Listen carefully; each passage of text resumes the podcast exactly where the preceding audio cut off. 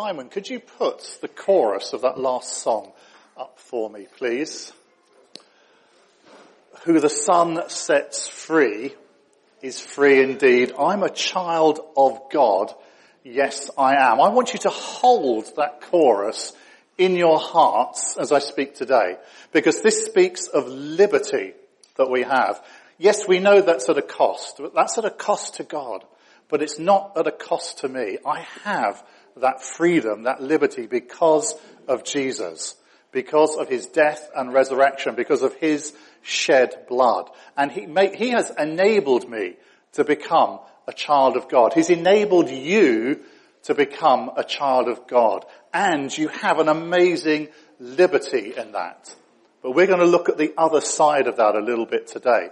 Thank you, Simon. If you could switch over to, um, to my presentation. Lovely. So we're, we're in this series called Authentic. We're looking at authenticity in our Christian walk. What does it really mean? What's, what do we want people to understand as they look at, at our lives, at my life? What, what do we want people to understand that Christianity is about?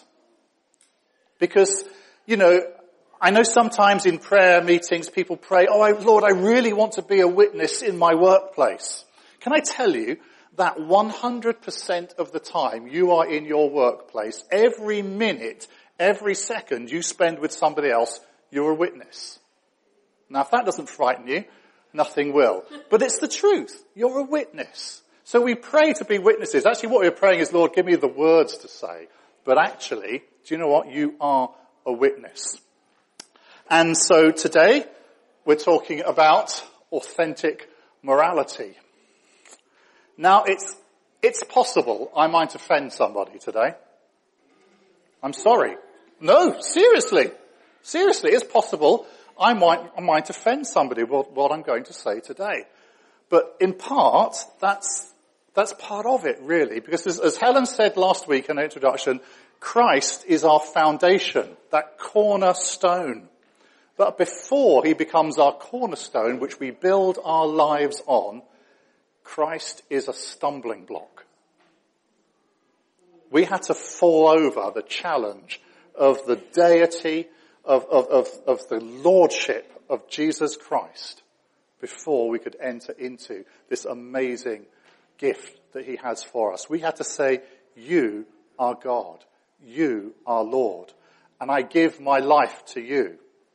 That doesn't just mean, oh, on Sunday mornings. It means those minutes and seconds at work. It means all that time. So I want you to turn to 1 Corinthians 5 starting at verse 1. If you've got one of the blue Bibles there, that's page 1147. Uh, if you've got another Bible, I'm sorry you're on your own with that one. Um, but it's, it's towards the end of the big book, okay? Um, Helen did a really good job, an excellent job. Thank you, Helen, last week for introducing this series. Uh, and you, you highlighted that authentic Christianity doesn't rest on going and listening to the best preachers, reading the really good books or having the best music, but in knowing who Jesus is and that you are His. You belong to Him. He set us free, but we belong to Him. We're not slaves to fear or slaves to sin. Paul says we're slaves to righteousness. Paid for by the greatest ever price. He's your Lord. He's your King. He's your God and then building your life on that foundation. That is authentic Christianity. And I have to tell you that's not a popular message today, and it certainly wasn't a popular message in Corinth all those years ago. So if we turn to this section then, I will just read, I'm not going to read it all because I've been given the bit all the way through to 716. So if you've got a, a Bible with with headlines. We're talking about how sexual immorality defiles the church, about how people in the church are bringing lawsuits against each other, and then Paul rounds it out again by saying, look, you need to flee, flee from sexual immorality. And he starts off like this, 5-1. It is actually reported that there is sexual immorality among you and of a kind that's not tolerated even among pagans. For a man has his father's wife. And you are arrogant. They're boasting about this. Ought you not rather to mourn? Let him who has done this be removed from among you. And he goes on uh, through this about how he's not there but he's present with spirit. Picking up on verse 6 again. Your boasting is not good. Do you not know that a little leaven leavens the whole lump? Cleanse out the old leaven that you may become a new lump as you were really, uh, as you really are unleavened. For Christ, our Passover lamb, has been sacrificed. Let us therefore celebrate the festival not with the old leaven, the leaven of malice and evil, but with the unleavened bread of sincerity and truth. Sincerity and truth. There's two other kind of synonyms, if you like, for authenticity. Sincerity and truth. We're going to be looking at some, maybe some slightly tricky things, um, but I do want to, so in this section, let's just have a look at that. Paul talks to the church about two issues here, sexual immorality and disputes uh, among believers. Perhaps we need to ask why has this arisen? Well, Helen laid that background last week. There were factions in the body. I'm for Cephas. I'm for Apollos. I'm for Christ. What does that tell us? They were following men's ideas and not God's. I think, I, I must admit, I tried to put myself into Paul's uh, shoes as he's writing this, and I wonder if he'd been an Old Testament prophet, I think he would have been at the point of tearing his clothes at this point, uh, and throwing ashes all over his body. And he's saying, look guys, it's all about Jesus. Okay? That's what he's saying. Now I do want to clarify two things before we jump really deeply into this passage. Number one, we have to understand that Paul, in all the things I'm going to be saying, Paul is speaking to believers. People who know and profess the love of Christ. So when he says, as we read in there, don't associate with immoral people, he's not, he's talking about immoral believers. If you look at verse 10 and verse 11 of chapter 5 there, you'll see that. He tells us God's mission, you know, Christ's mission is to a world where morality is subjective. What do I mean by that? My morality is more important than what you might tell me. It's subject to what I think. I can decide what's good for me and what's not good for me. You can't tell me. How many of you know that today, the spirit of today is you can't tell me what to do? Yeah. Do you see it in school, love? Yeah. you can't tell. It's amazing because what they see in schools is what our, our, our society is becoming, don't forget. That's where things are going. So it's about that. morality is subjective. The view of the individual is more important. It's not open to judgment uh, by man, certainly not open to judgment by God, because you know society refuses to hear that message completely.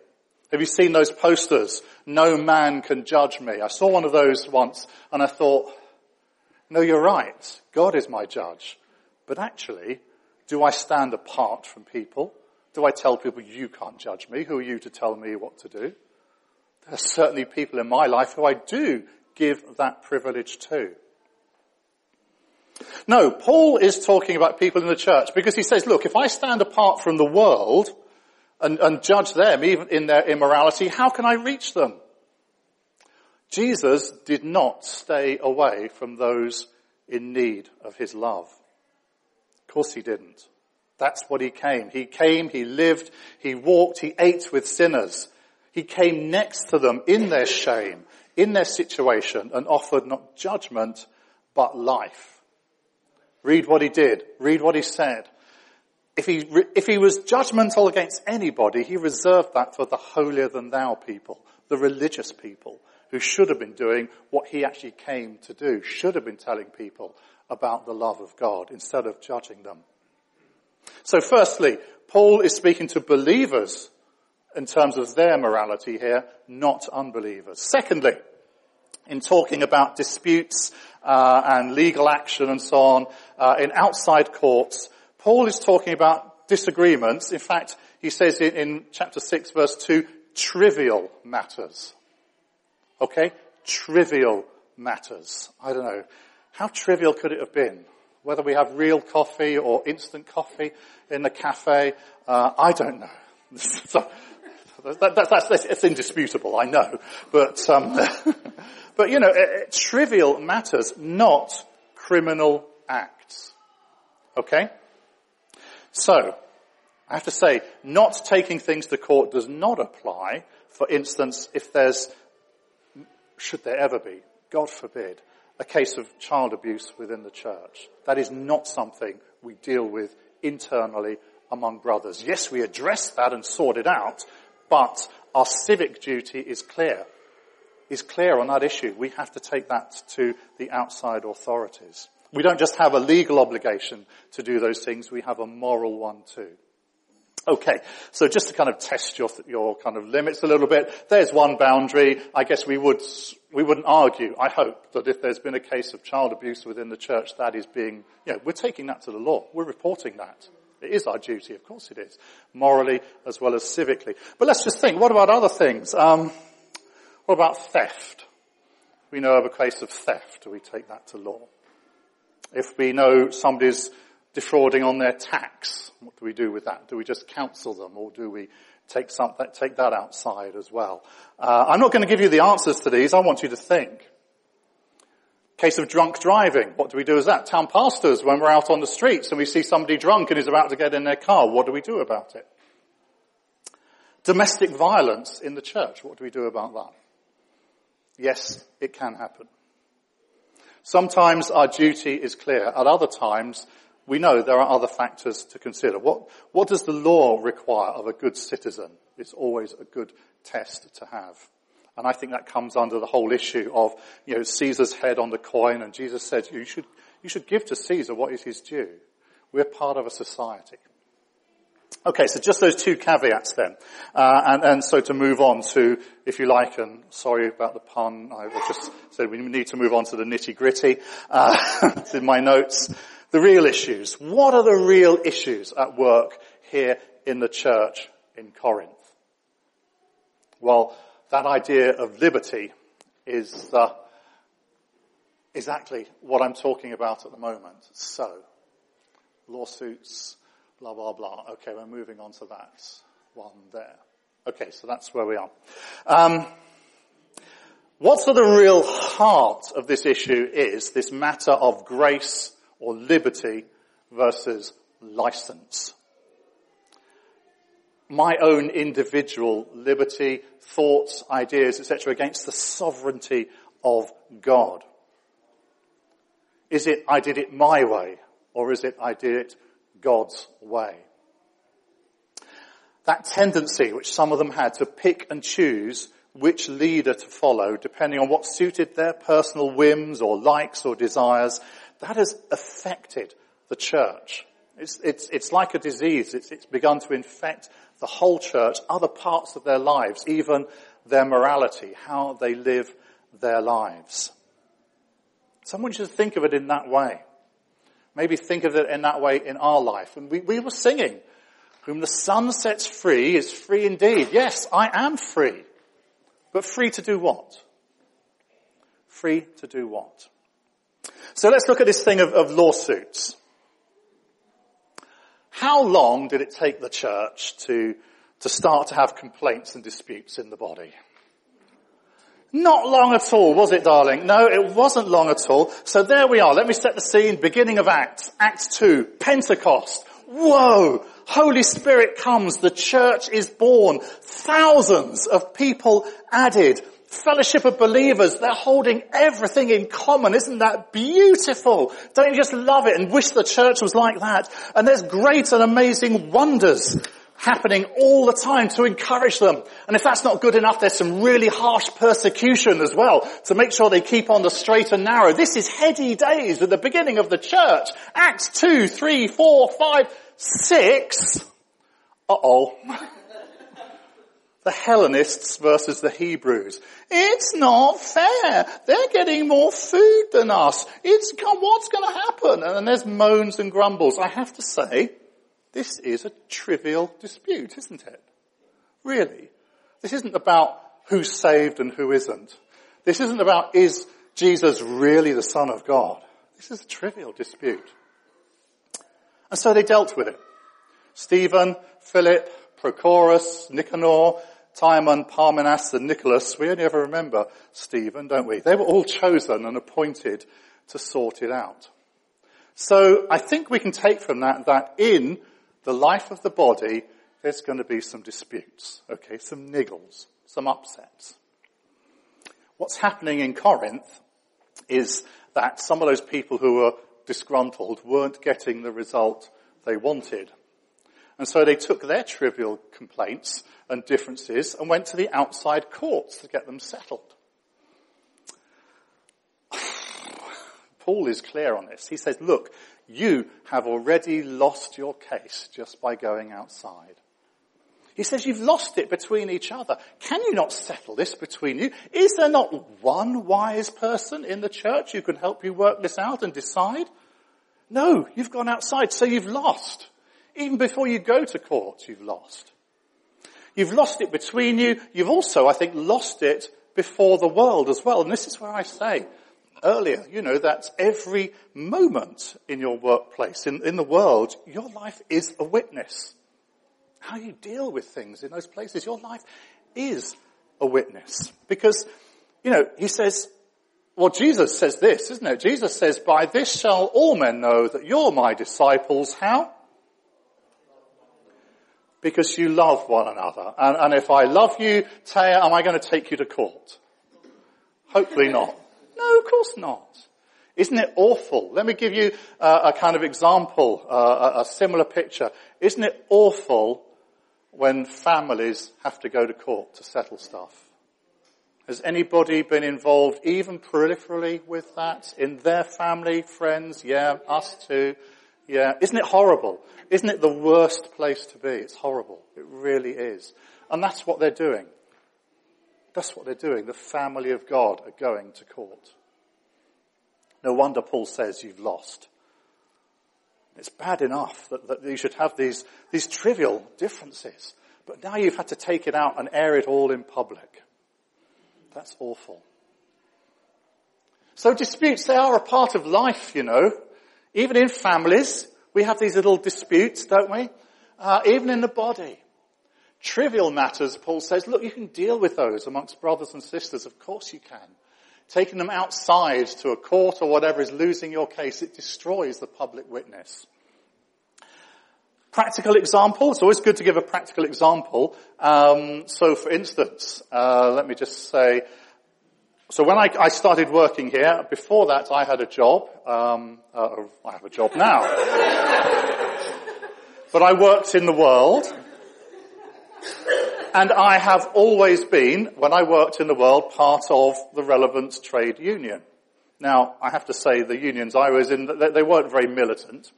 Um, they were all very nice and, and, and cuddly. Uh, we were talking about civil public service, so you know we we would discuss things quite well. Um, but I was kind of surprised as, as I was transitioning from one job to the other to find that my union also represents clergy. Oh, that's interesting. Um, I couldn't get that. I must admit, I couldn't get that. Why, why would a vicar, minister in a church, whatever, need to have a union? Well, I can think of some reasons. But for me, it seemed very wrong to expect a secular body to be able to deal with issues in the body of Christ. Trustees, I don't know how you feel about that, um, but don't you think we should be able to sort some things out in terms of my employment? There's a few trustees here with some other trustees. Don't you really think we should be able to sort that out? But I should be free to join. I love the grace of this man. Thank you. But I thought, no, I resigned. When I resigned from my other job, I resigned from my trade union because I thought actually we should be able to sort this out and if we can't, there is something very rotten in the state of Denmark, believe me. So, and that also, funnily enough, that also, yes, well it would be, wouldn't there? There'd be a lot of infighting.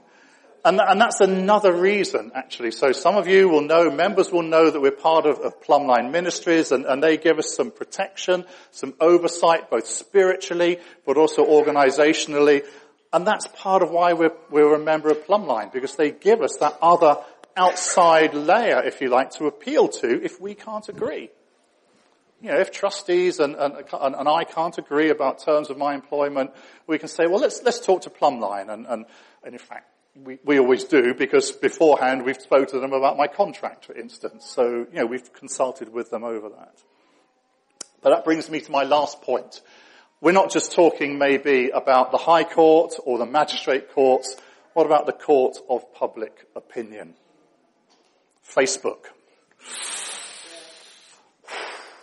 Do you take your complaints, your disputes, uh, your, your dissatisfactions uh, within the body and, and air them on Facebook? Do you clash with other Christians on Facebook about your politics, your theology, or your morality? Um, I wonder what kind of witness that would send to anybody and everybody if we were to do that. Not good. Not good. Okay, so that's lawsuits among, against believers. I think uh, Paul makes it quite clear. You know, that's that's that's really not a good thing. You should be able to sort those minor things out between yourselves. Then he moves on, uh, and he starts to readdress sexual immorality again. And if you look at verses, uh, chapter 6, verses 9 and 10, you'll find yourselves a nice little list of immoral acts. And he talks about these unrighteous acts uh, and how, you know, this, this, this shouldn't be. He says, look, the righteous will not inherit the kingdom of God and don't be deceived by that. Don't think that any of these things are good for you at all. And he ends in 11 saying, look, some of you were like that, but you were washed. You were sanctified. What does that mean? It means set apart. You were washed and set apart for God. Sanctified. You were justified in the name of the Lord Jesus Christ and by the Spirit of our God. So he's bringing it back to that where we are. We are part of the family of God. And he says, look, you know, these things are not good. And then he exhorts them to flee from sexual immorality. I want to ask a question right at the very beginning of this. And that is, what's so special? Is there anything special about sexual sin? I don't know. Have we heard that message that sin is sin? That all sin is sin? That no sin is worse or, or less worse than the other? There's no big sins or little sins, perhaps people might tell you. It's true that the law has not been taken away. Christ has fulfilled the law for us, but it has not passed away. And so in a sense, I would be arguing two different cases at this point if I was to say that some sins are okay or, or not so bad. I'd be just like Paul, uh, the people Paul is speaking to are saying, well, I can do this, that's alright. You know, I can choose, look at uh, verse, verse 12 of chapter 6, I can choose what's okay for me maybe. And, and that's, you know, that's going to be alright. I can take responsibility. There it is, chapter 12. All things are lawful for me, but not all things are helpful. That's in quotes. That means that's what they're saying. All things are, are, you know, are lawful for me. Paul comes back with saying, yes, but not all things are good for you. All things are lawful for me, they might say, but do you know what? Paul says, I will not be dominated by anything. What is this issue then? of sex. Paul says this uh, from verse 13, second half of verse 13. He says this, the body is not meant for sexual immorality, but for the Lord. The body is meant for the Lord, and the Lord for the body. And God raised the Lord, and will also raise up us by his power. Do you not know that the, your bodies, your bodies, my body, your bodies are members of Christ? Shall I then take the members of Christ and make them members of a prostitute? Never. Or do you not know that he who is joined, okay, that means having sex with, let's make that clear. He who is joined to a prostitute becomes one body with her. For it is written, the two will become one flesh. That puts the whole realm of sexual sin in a slightly different light. Your body is a temple of the Holy Spirit. Verse 19 says that. Colossians 1.27 tells you that Christ dwells within you. So I ask you this question. In any act of sexual immorality, who is present? Well, I'm there, aren't I? I am there if I'm committing se- an act of sexual immorality. So me, not with Lydia. No, no, but I am. So me, I, I am there. Who else is there? Well, there's somebody else there a little bit more present as well.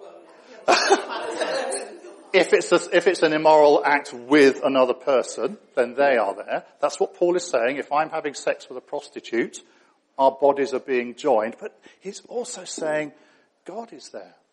Because, you know, my body is the temple of the Holy Spirit. Christ dwells in me. He's saying, look, in doing that, you are making your body a member of the body of Christ, one with a prostitute. You are making the wider body of Christ one with a prostitute.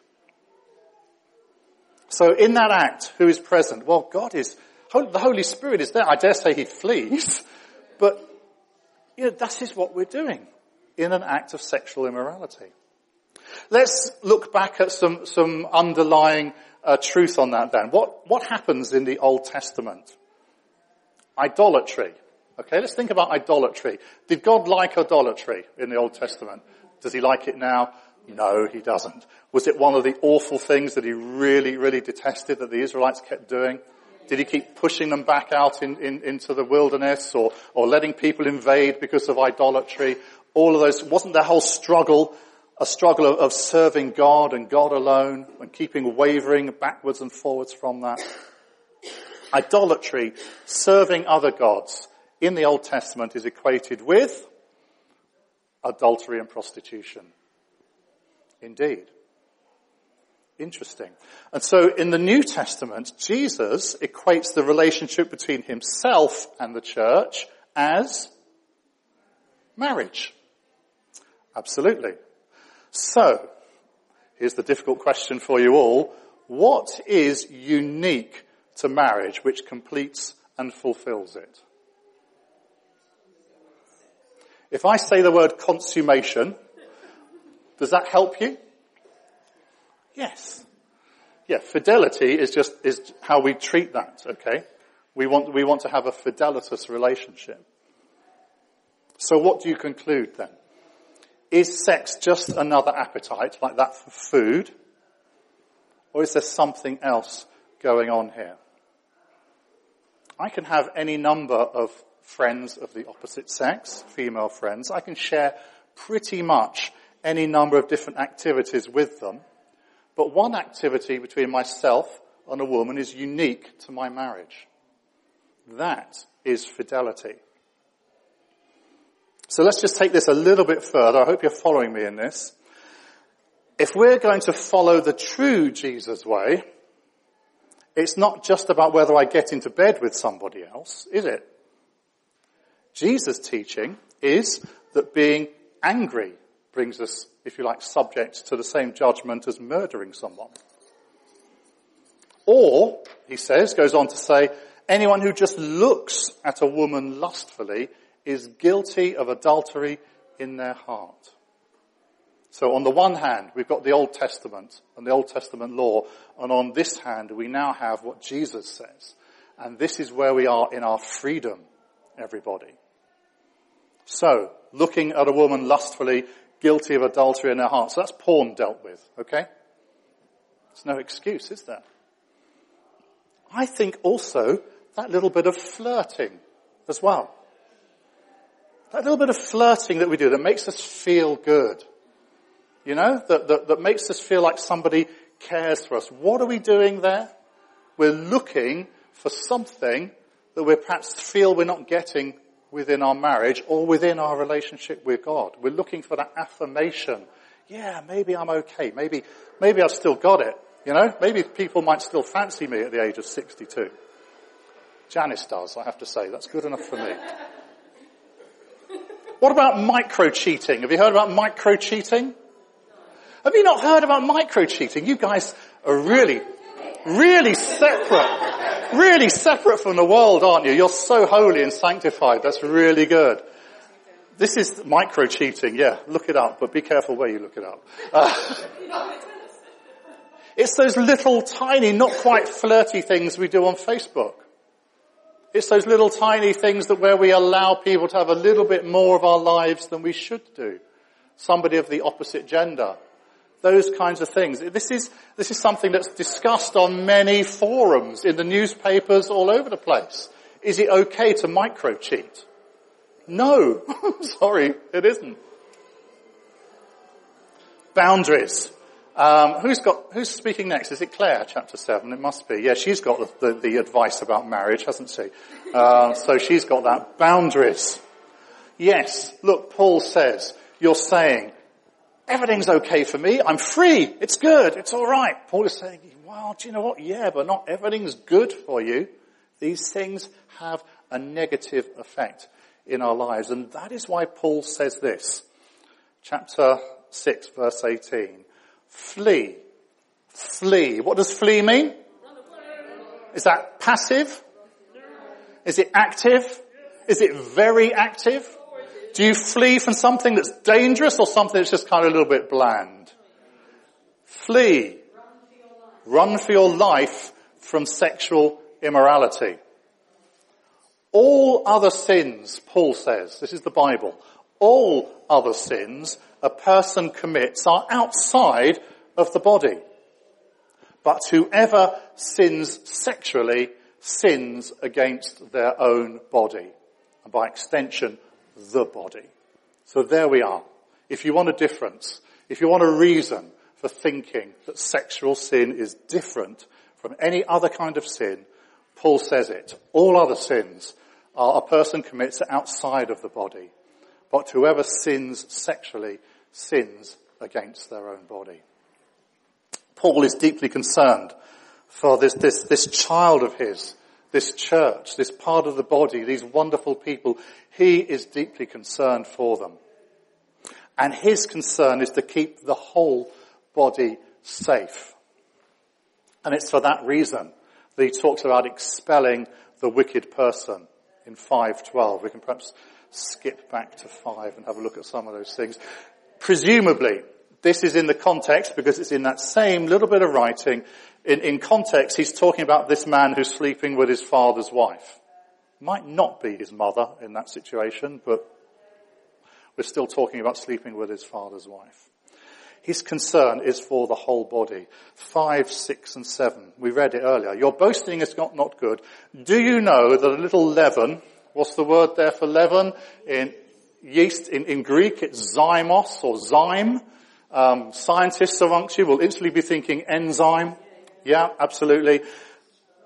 A little leaven, he says, affects the whole lump. What is an enzyme? It's a catalyst. It's something which creates change in biological molecules, molecules but is not consumed itself. So what's he saying? This, this person, this, this, this evil stuff within the church is going to change the whole church. They won't change, you will. He says that person has to go. Because why? Well, they and others he's talking to here, they've taken that foundation that's been laid in Christ and they've built on it with straw. They haven't built on it with bricks from the Word of God, cemented together by the love of Christ. They have built on it with straw. This straw of license, this straw of individual preference, not the gospel of truth. It looked good to them. It looked good to them, but ultimately it is all going to burn. And they will escape death. Um, Helen said it last week. Only as one running from a fire. Hence the flames on this, this series slide. All that stuff which we try to build on, which is not of God, which is us, which is us trying to do things man's way, not God's way, that is going to burn. We will escape because we're saved. There's, there's some good news there, but what do you want to do? Do you want to enter heaven as a refugee? Do you want to enter heaven as a refugee or as someone who brings something amazing with them, who brings the things that God has given them to do, who brings a life that has been built on that foundation, that cornerstone, but built of the bricks of the gospel, the bricks of the word of God, cemented together by the love of Jesus. Do you want to take that with you as your inheritance? Paul doesn't want to see the whole church ending up that way. The rot was spreading. Else he wouldn't have to write that to the whole church. He would have just written to individuals or come and see in individuals. Again, remember, he's not speaking to unsaved people, but to those counting themselves as among the elect. What's the answer? Be authentic. Get real in your Christian life. Authentic Christians know both their position in Christ and their weaknesses. And they know God's power to transform and change and renew those weaknesses. In order to understand that more deeply, I can invite you to come on a Freedom in Christ course. Who's done Freedom in Christ discipleship course? Good. Quite a few. Good. That's brilliant.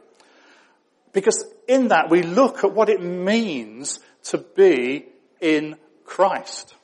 And we look at the truth in the Bible and how we can be who God says I am. Another line from that song, I am who you, God, say I am. If we can sing that, we're being authentic. We need to grow in Christ-like humility. Not thinking, I know better than what the word says. Christ-like humility and Holy Spirit strength. We need to rely on the firm foundations of Jesus and His Word. We also need to cultivate strong and supportive accountability. I don't think any of these people were accountable. Why do I think that? Because they were going outside to the outside courts to say, oh yes, court of the United Kingdom of Great Britain and Northern Ireland, do you say I can do this sexual immoral act or not? It was trivial things they were looking at. I've now turned it into the big thing.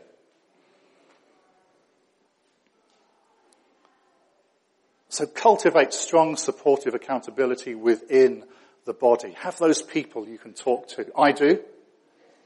And that's hard because I lead the church here. Yes, I need to be humble as well, but there's things I need to talk about with people and things I struggle with. Another reason for being part of Plumline Ministries. I know I can always talk to David and Kathy. Mike and Taya are people I can talk to, people who've shown that they've built their lives on that foundation and built with, with truth and strength over many years within this church. There are others, there are people in Plumline I can talk to and so on. As accountable relationships. Conclusion. That's actually the next slide. Conclusion. Um, have we got time to sing that last song again? Please come up.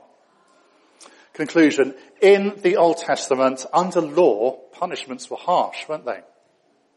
They were harsh because they were a reflection. Remember, the Old Testament is looking forward to what's coming. They were a reflection of eternal judgment. But now Jesus has fulfilled the law. Matthew 5, 17 and 18 says that. He has fulfilled the law for those who believe and trust in Him. We, you and I, could never meet the law's requirements, so Jesus did. That's grace. That's amazing. I, I just think that should fill us with so much humility. So much humility. Almighty God who am I in front of Almighty God? And yet He delivered me from my sin. He welcomed me as I was into His family. So I should be humble before that. I shouldn't use His grace as an excuse for license. I shouldn't be thinking, as, as Paul quotes them, saying, I have the right to do anything. Because as Paul tells them back, not everything's good. Neither should I be setting myself on a pedestal boasting of my enlightenment in God. 5-2, they were proud. Instead, I should look to Jesus as Lord, as my Lord, and obey his commands. So to bring us back, we sang, we're going to sing, I am a child of God. I am a child of God.